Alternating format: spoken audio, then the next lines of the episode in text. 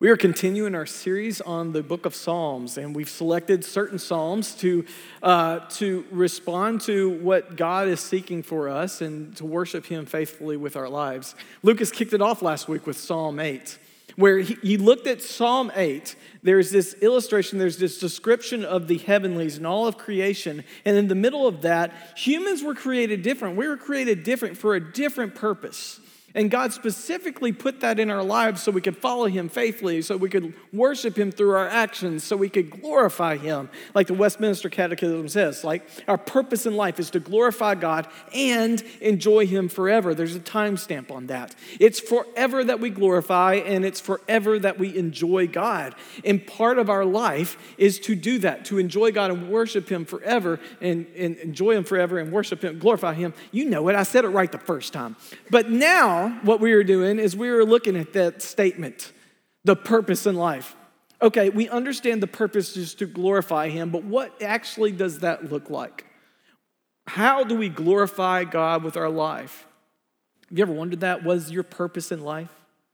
I think we make it too complicated sometimes.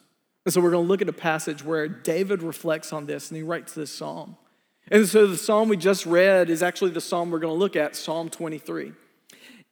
Psalm 23, it's incredibly significant. In fact, it's one of the most read and known Psalms in all of Scripture. If you were to Google the most Googled Psalm in all of Scripture, Psalm 23 would be number one. But it's more significant than that to people. Because if you Googled the most Googled passages in all of Scripture, four of the top 10 verses in all of Scripture come from Psalm 23. It's incredibly significant. It's simple. No one, no one can read that and not understand or have some sort of uh, some sort of understanding of who God is and how He reveals Himself through that psalm. It's very simple. A child could read it and get something significant from it. A high schooler could read it and get something significant from it. Even adults could read it and get something significant from it.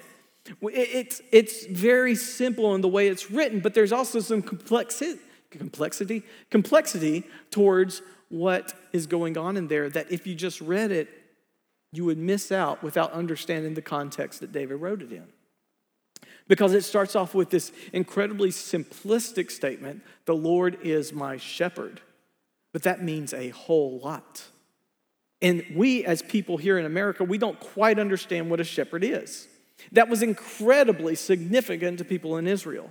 Their country was founded on shepherds. Abraham himself, when he came from Ur to the land of Canaan, was blessed by God with a flock so he could shepherd the flock. And he passed that down and passed it down.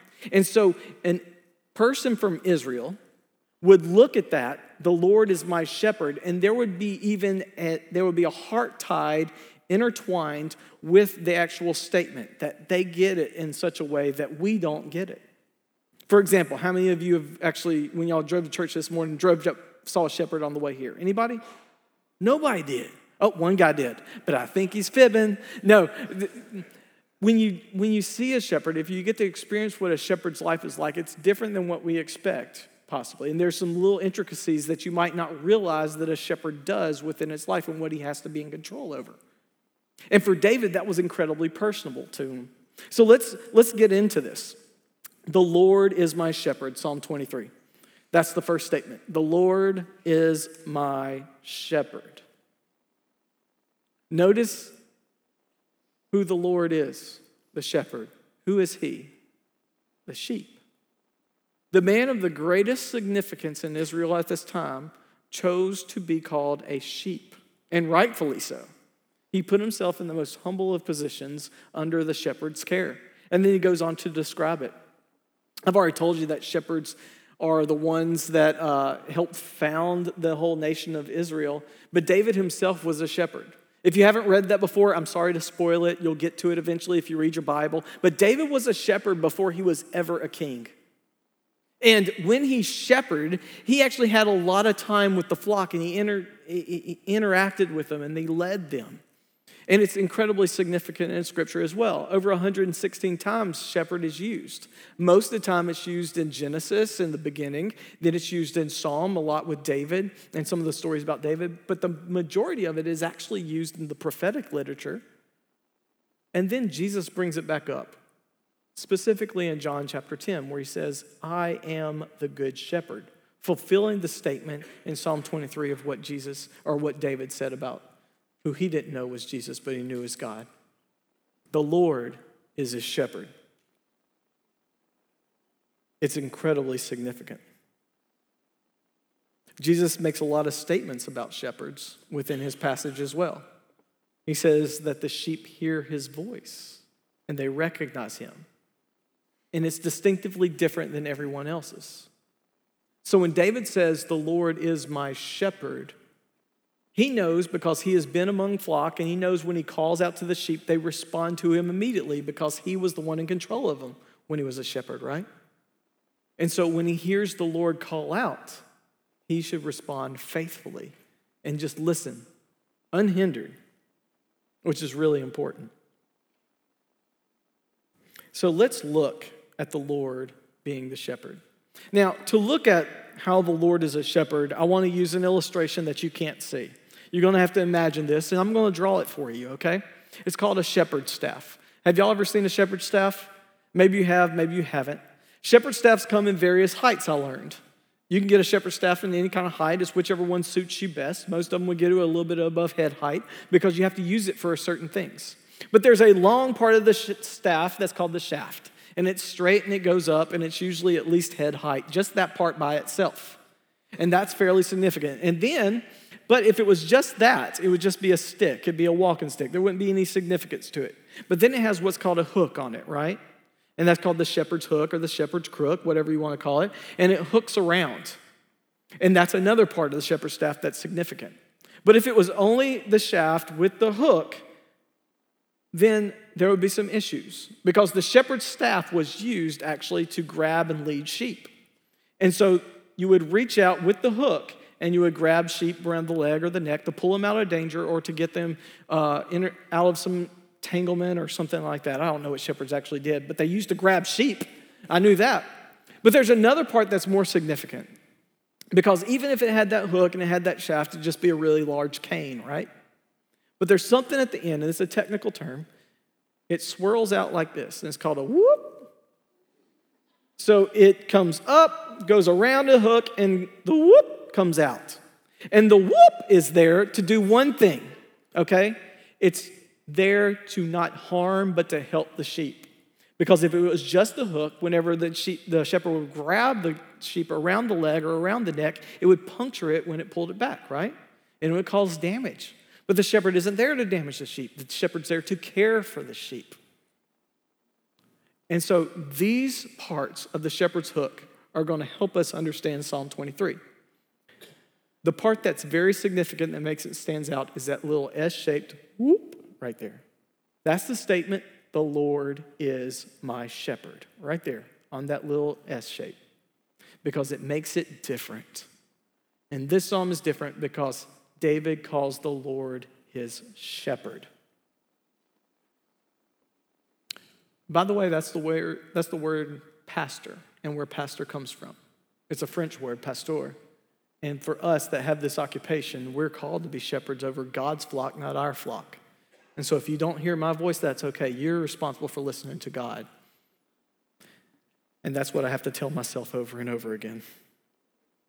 That was a joke. It didn't go well. I'll do better next time.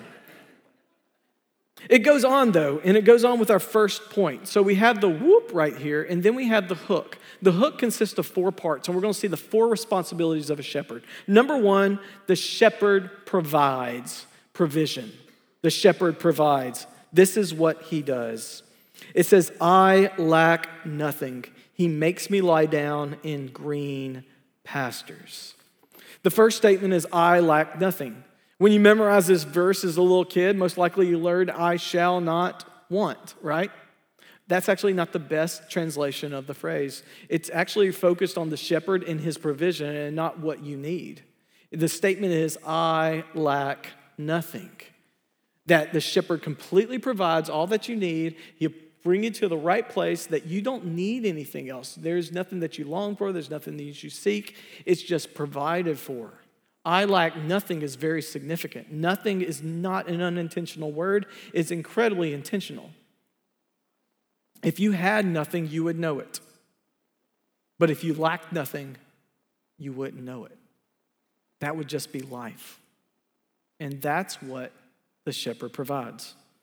The rest of the statement is He makes me lie down in green pastures. Very interesting. Because where David was a shepherd, there weren't that many green pastures around. And they weren't lush fields like manicured lawns or the perfect greenery that you could possibly see. It wasn't like that. This, this area that David grew up in, is, was a place where you had to keep the flock moving. You go to a hillside, they graze a hillside, they find all the shrubbery and all the greenery on the hillside, but then they'd have to keep moving. And they keep going. And actually, believe it or not, that's actually what a shepherd wants.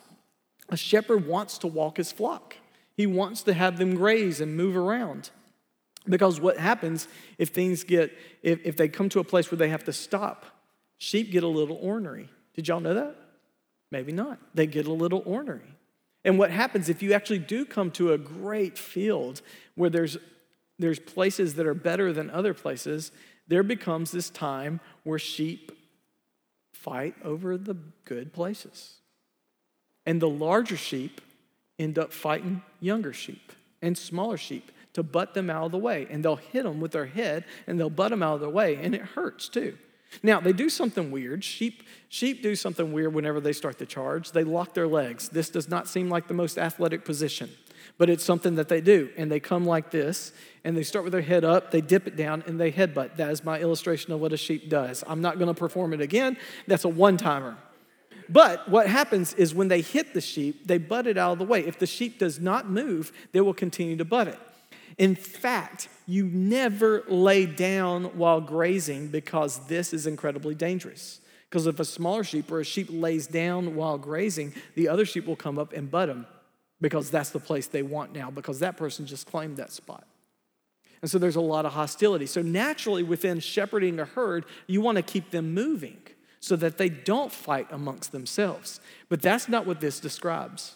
This describes a pasture that's so lush and so great, there's nothing worth fighting over because everybody's got all they want. This pasture does not exist in Israel. And I'm not sure where it exists. But I know that the Lord provides that. It's a dream, it's a perfect pasture.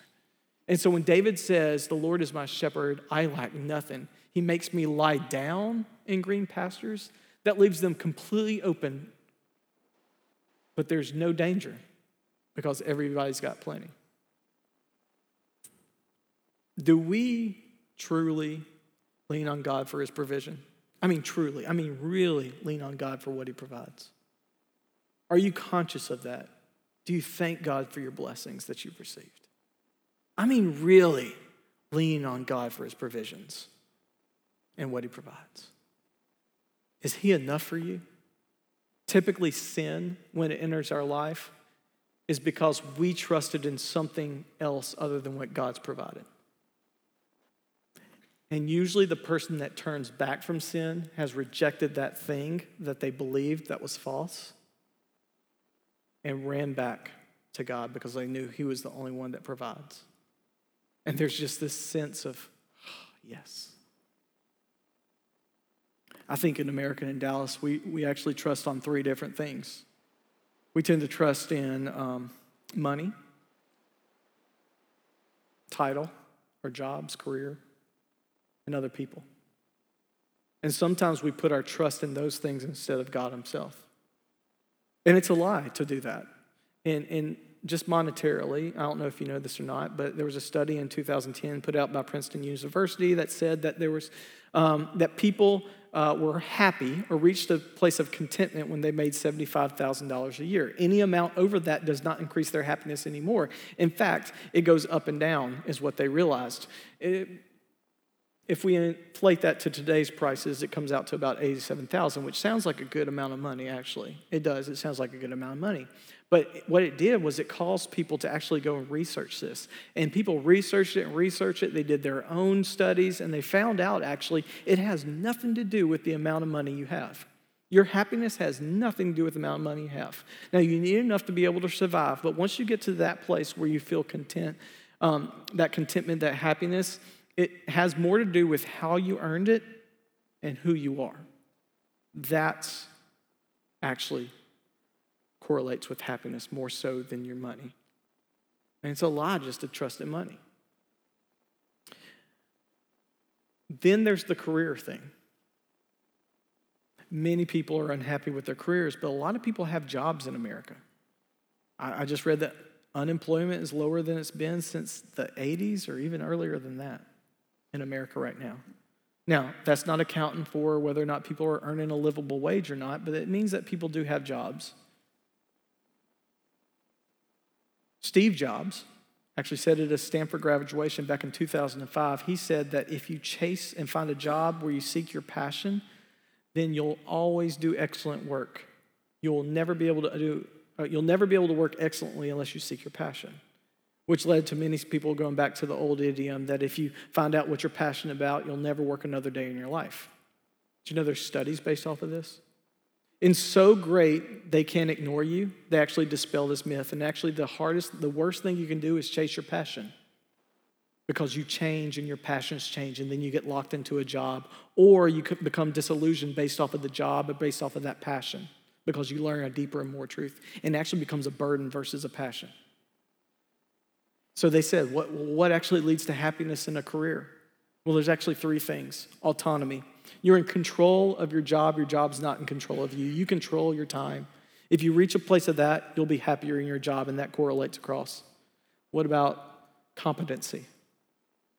No matter what it is, if you become good at it, if you seek it, if you get good at it, you'll gain a little bit of pride from that, and you'll feel like you belong. And number three, relatedness. Does it impact and influence others? Does it fit? Do I belong in this society? It gives you a place of belonging. Those actually matter more than whether or not it reaches your passion. You could literally do any other job, and if you were able to accomplish those three things, you have a higher probability to be happy. So, careers, a lot of times we are led astray by those. And that way of working is actually what God's called us to do, to be excellent in what we do. And then there's people. We're let down by people and the ones that we love often. But typically, the reason that hurt lasts so long is because we love them a lot, but maybe because we didn't love God enough to love through them or love them through God. With people, we become disillusioned by what they can provide for us. We confess and we know they're sinners, and God is growing them and working in them. Yet we don't give them the benefit of the doubt, but we ask for a benefit of doubt from us. A humble and forgiving person is actually better to relate to than others. So, number one, the shepherd provides. Number two, the second part of that hook. He leads me beside still waters. He refreshes my soul. He refreshes my soul, or He restores me. So, number two is restoration. So, the Lord provides and the Lord restores us. He cleanses us. You know, when David was a shepherd, um, he had to go around to these watering holes, and he knew how to water his flock, right? He knew that the best time to do it was at the highest time. The sun was the hottest. That's when they needed needed it. After they have traveled and they have walked out and they were dirty and they just needed that refreshment, that water. And so he would come to this, he would come to the place, the well, to water his sheep at noon. Uh, this was common. You see this all throughout Genesis as well. God blessed Israel. He blessed Abraham. He blessed others, Jacob and Isaac, by digging wells and finding places where they could get water. But the well was not just a place to drink and be refreshed that way. The well was also a place where you washed off. It's the way it was where you washed your face, you washed your hands, your arm, the dirt. It was also a place where you treated wounds. It was a place where you came and you were hurt and you just got that refreshment, that restoration. It gives allusions actually back to worship in the tabernacle as well, that you would cleanse yourself before go worshiping. that you would treat your bandages and those sort of things um, before you went and worshiped uh, the Lord. You would make sure that you were cleansed. And that's what this describes. This quiet waters here isn't a well, though. This is a natural spring that goes on and on and on. It never runs out, and there's plenty for everybody. It's a place that you could just reside. You could always trust in it. It would always be fresh and it would always be good. And the shepherd leads me beside the quiet waters, not rushing so bad that I can't get a drink, but feeling just so good that it's cleansed and it's perfect. You see, the people that I see that have been refreshed and restored by God are sometimes the most grateful people I've ever experienced in my life. Those that turn back to the Lord, those that come back to Him, those that feel refreshment and revival in themselves. It's because they trusted God and they lean on nothing else. They've been cleansed and they're so grateful for it. And I think whenever we wish that we had a relationship with God like we used to, I think a lot of us think of this restoration period. We look back and we're like, I want to feel that freshness again. But that freshness is there to cleanse you after you've gone and done your work and you've led and you've followed the Lord, which leads into our third one. He guides me along the right paths for his name's sake. Sheep don't follow the shepherd, the shepherd leads the sheep. And so these right paths are places that get them to place where they could be restored by the fresh water or they can go find these grazing lands and they could just reach safety in case there's danger. Maybe because of, I don't know, some sort of natural storm or something like that coming in. It was really important that you knew which paths to take because actually in Israel, a lot of these paths end up being rushing rivers and ravines that you can get swept away by floods pretty easily depending on where you are. And so it's really important that you understand the terrain. I'm convinced this is actually why David was such a great soldier and such a great leader of men. He knew the terrain, he knew how to get around, he knew how to escape, he knew which caves to hide in, he knew which routes to go to get away from an army that's coming one way because he knew what way they would go. Because he was a shepherd, he was out in the field, he walked the land, he knew the land, and that helped him be able to read the land and respond to it. And so I'm convinced that one of the reasons David was such a good leader was because he knew the right paths. And for the people that followed him, they were always successful because the Lord was his shepherd that guided him and helped him out with those things. My question to you is do you really follow God? I mean, really. Really, are you leaning on him for his guidance? It's important that we lean on God for his guidance seeking his guidance, listening to his word, reading his word is really important to us. In fact, I've had it described to me that your relationship with the Lord should be a lot like your relationship with your spouse. You see, there's two times where you talk to your spouse. So, my wife is named Brooke. Whenever I'm around Brooke in the house, guess what I do? I talk to her. I talk with her. We have a dialogue. I don't ignore her. I don't walk to the other side of the room. I live life with her. I'm around her. I know what's going on in her life. Those are casual conversations. Sometimes they get deep pretty quick, but I'm ready for it because I got a relationship with her.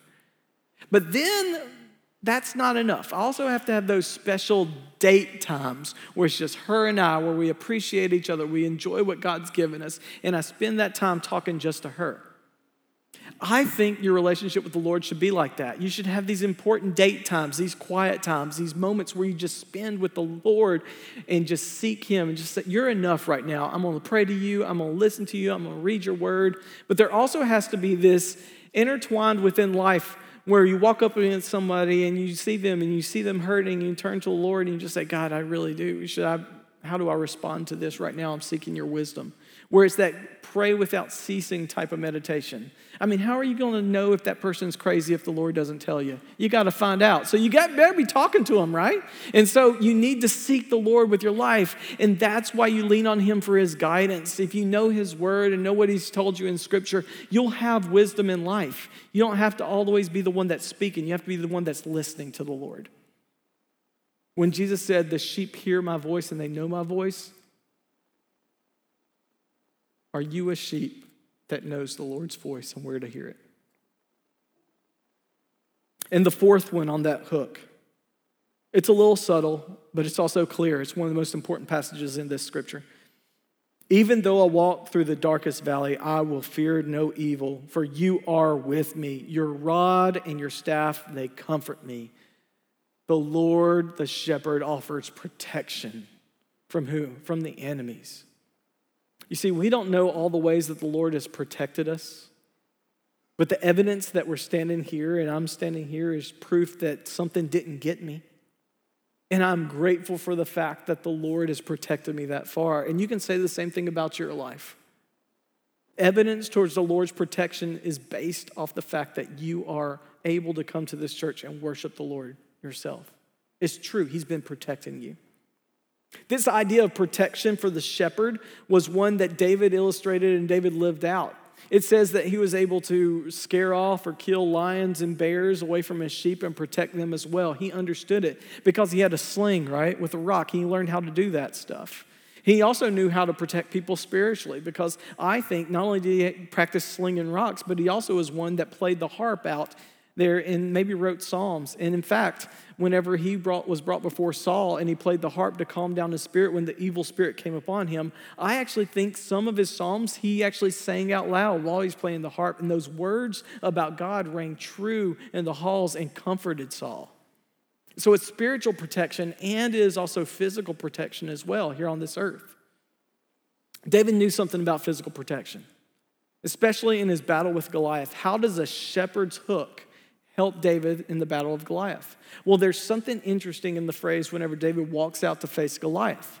When he walks out to face Goliath, Goliath looks at him and he is he's appalled. He can't believe there's a little boy walking out here. And he says, What am I, a dog that you would come at me, not with a rock, not with a sling, but he says, with a stick. There was a way to use a shepherd's hook, a shepherd's staff to sling a rock. And I think that's what David did when he killed Goliath. And luckily, we have our Canadian friends that are rednecks that created a video to show you how that's done. So if you would, watch. It's just basically a sling, but it's tied onto here instead of this one's tied to your finger, and this loop, instead of being looped on your other finger as you flip forward, goes on the end of the stick. Gives you the leverage of the whole pole plus your line here, and you can lock it in so as you're walking around, you can hold it up against the stick and then just be able to flip it down, and you're in action mode, and boom, you're going for it.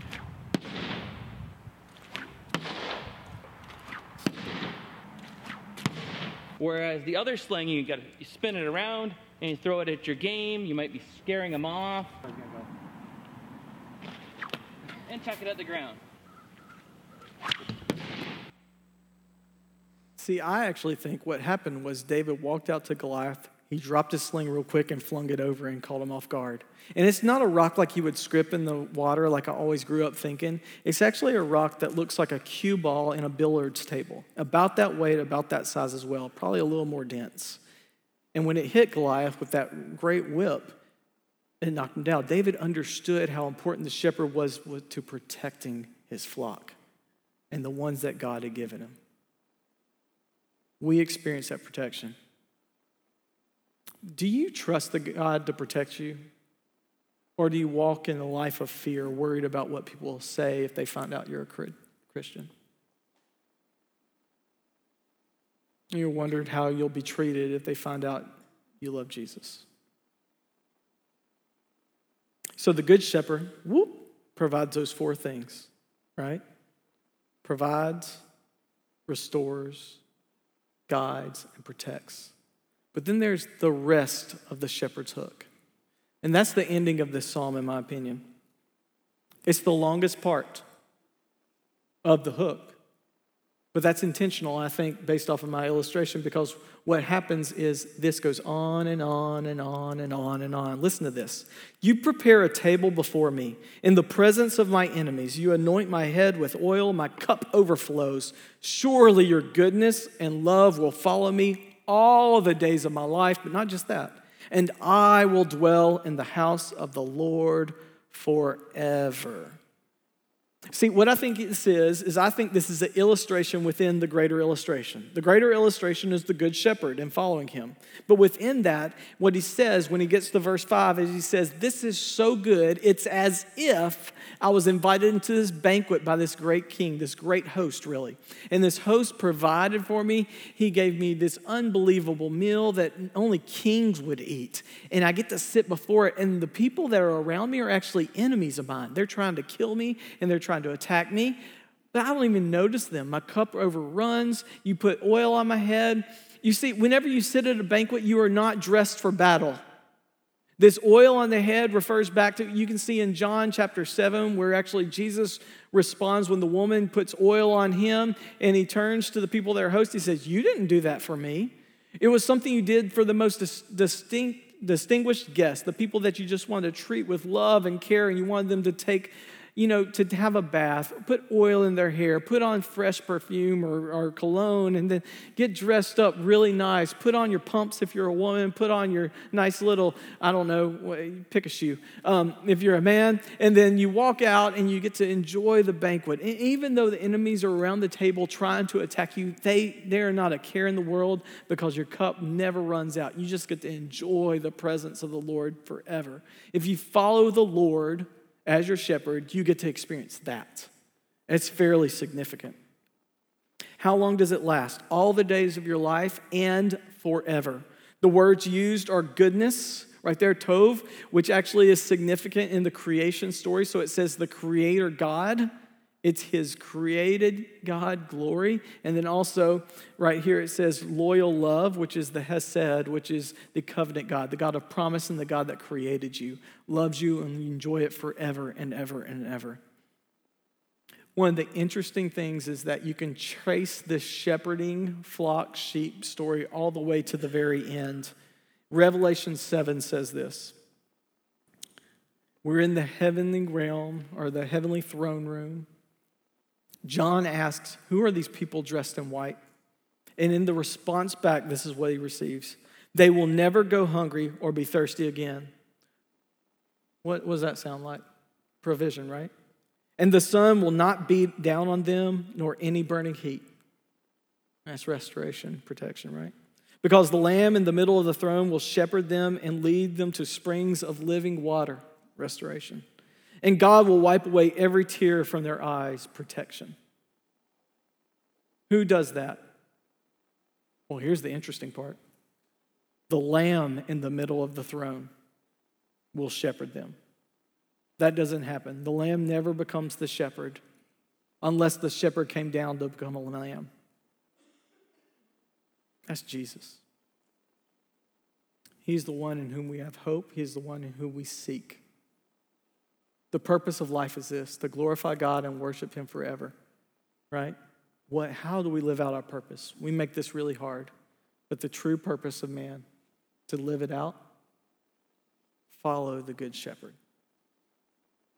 Are you following the Good Shepherd?